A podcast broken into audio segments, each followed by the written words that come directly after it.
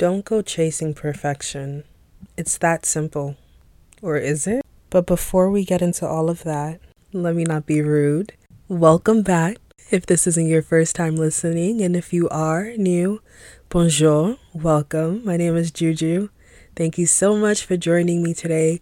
And now that we've got the hugs and kisses out of the way, let's get into it, okay? Like I mentioned in the beginning, don't go chasing perfection. Chasing perfection will have you out here like me recording 30 times just because the intro doesn't sound right. And while, of course, we want things to come out the best they can be, we have to be real with ourselves and ask, what is the best, right? What is the best for us? What is the standard that we're trying to reach? And is that standard realistic? Who set that standard? Did others or did we?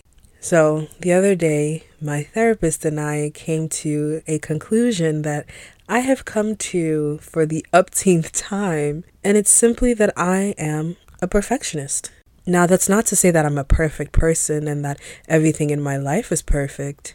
Far from it, honestly. But I do go chasing perfection. I look for perfection. I set the standard for myself to be perfect. And because that's unrealistic, because I personally cannot meet that standard, I'm constantly coming up short and I'm constantly feeling like a failure. While I have these goals and I have these aspirations for myself, and it's truly great because we all should, I struggle with feeling like I'm actually doing enough to get them. I struggle with giving myself credit, right? And being grateful for how far I've come and taking the time to really see how far I've come in the first place because I just feel like it's not enough. I feel like I should be doing more. I feel like I'm not where I necessarily want to be. So why are you resting? What is there to relax and kick your feet up about? But that's not healthy and that's not realistic and that's not sustainable. That's not what's going to get me to where i'm trying to go. Where that's going to get me and it, where it's gotten me in the past is burnout and exhaustion and feeling like well fuck it i'm doing all this and it's not working. So what is the point? One of the many problems that i have faced with chasing perfection is that I get so caught up in where exactly it is that I want to be and what I want that to look like that I don't enjoy the process. I'm so focused on making sure that deadlines are met and things look precise and just hyper focusing on things that other people are not even going to give a shit about. And I just ruin it for myself.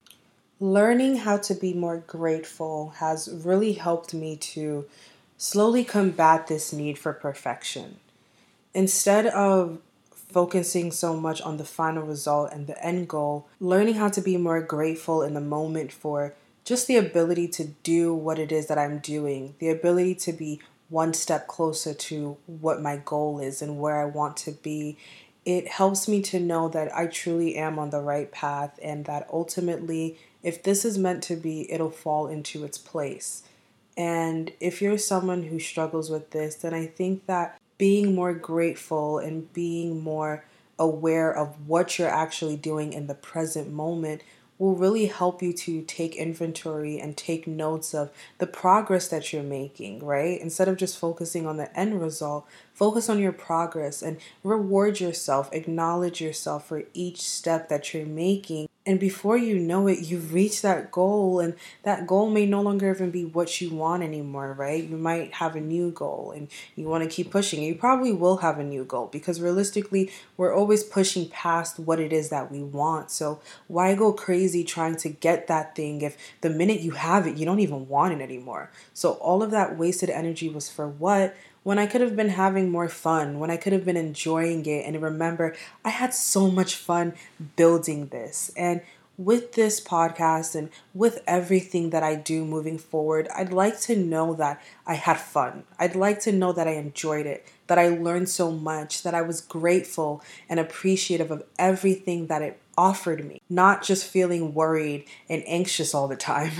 I hope that you can aim for being good sometimes, right? Being your best, being your very best, showing up your very best, and letting that be enough for you, letting that comfort you and remind you that that's all you can really do.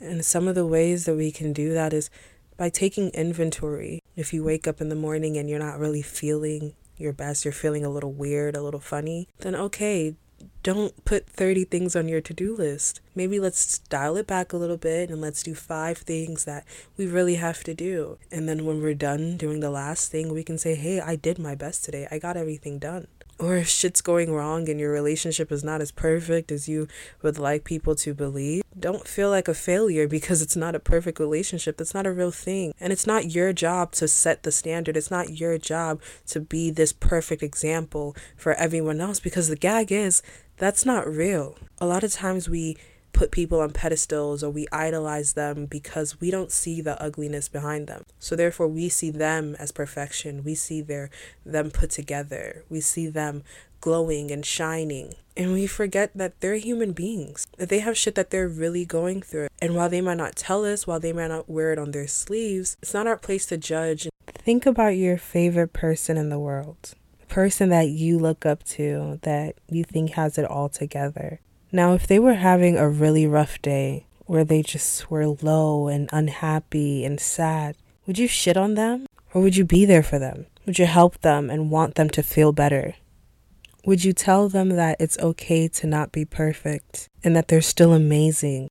If you would do that for someone else, then you absolutely should be doing that for yourself. I'd like to read one of my quotes that I like to write down. Um, so for today's quote, we're going to go with the great Maya Angelou, who said, When someone shows you who they are, believe them the first time. So I don't know who that's for, but I hope it resonates. Seeing as the universe thought it fit to bring us together at this moment in time, it's only right that you subscribe and follow. But until next time, thank you again. Wishing you nothing but safety, blessings, and love.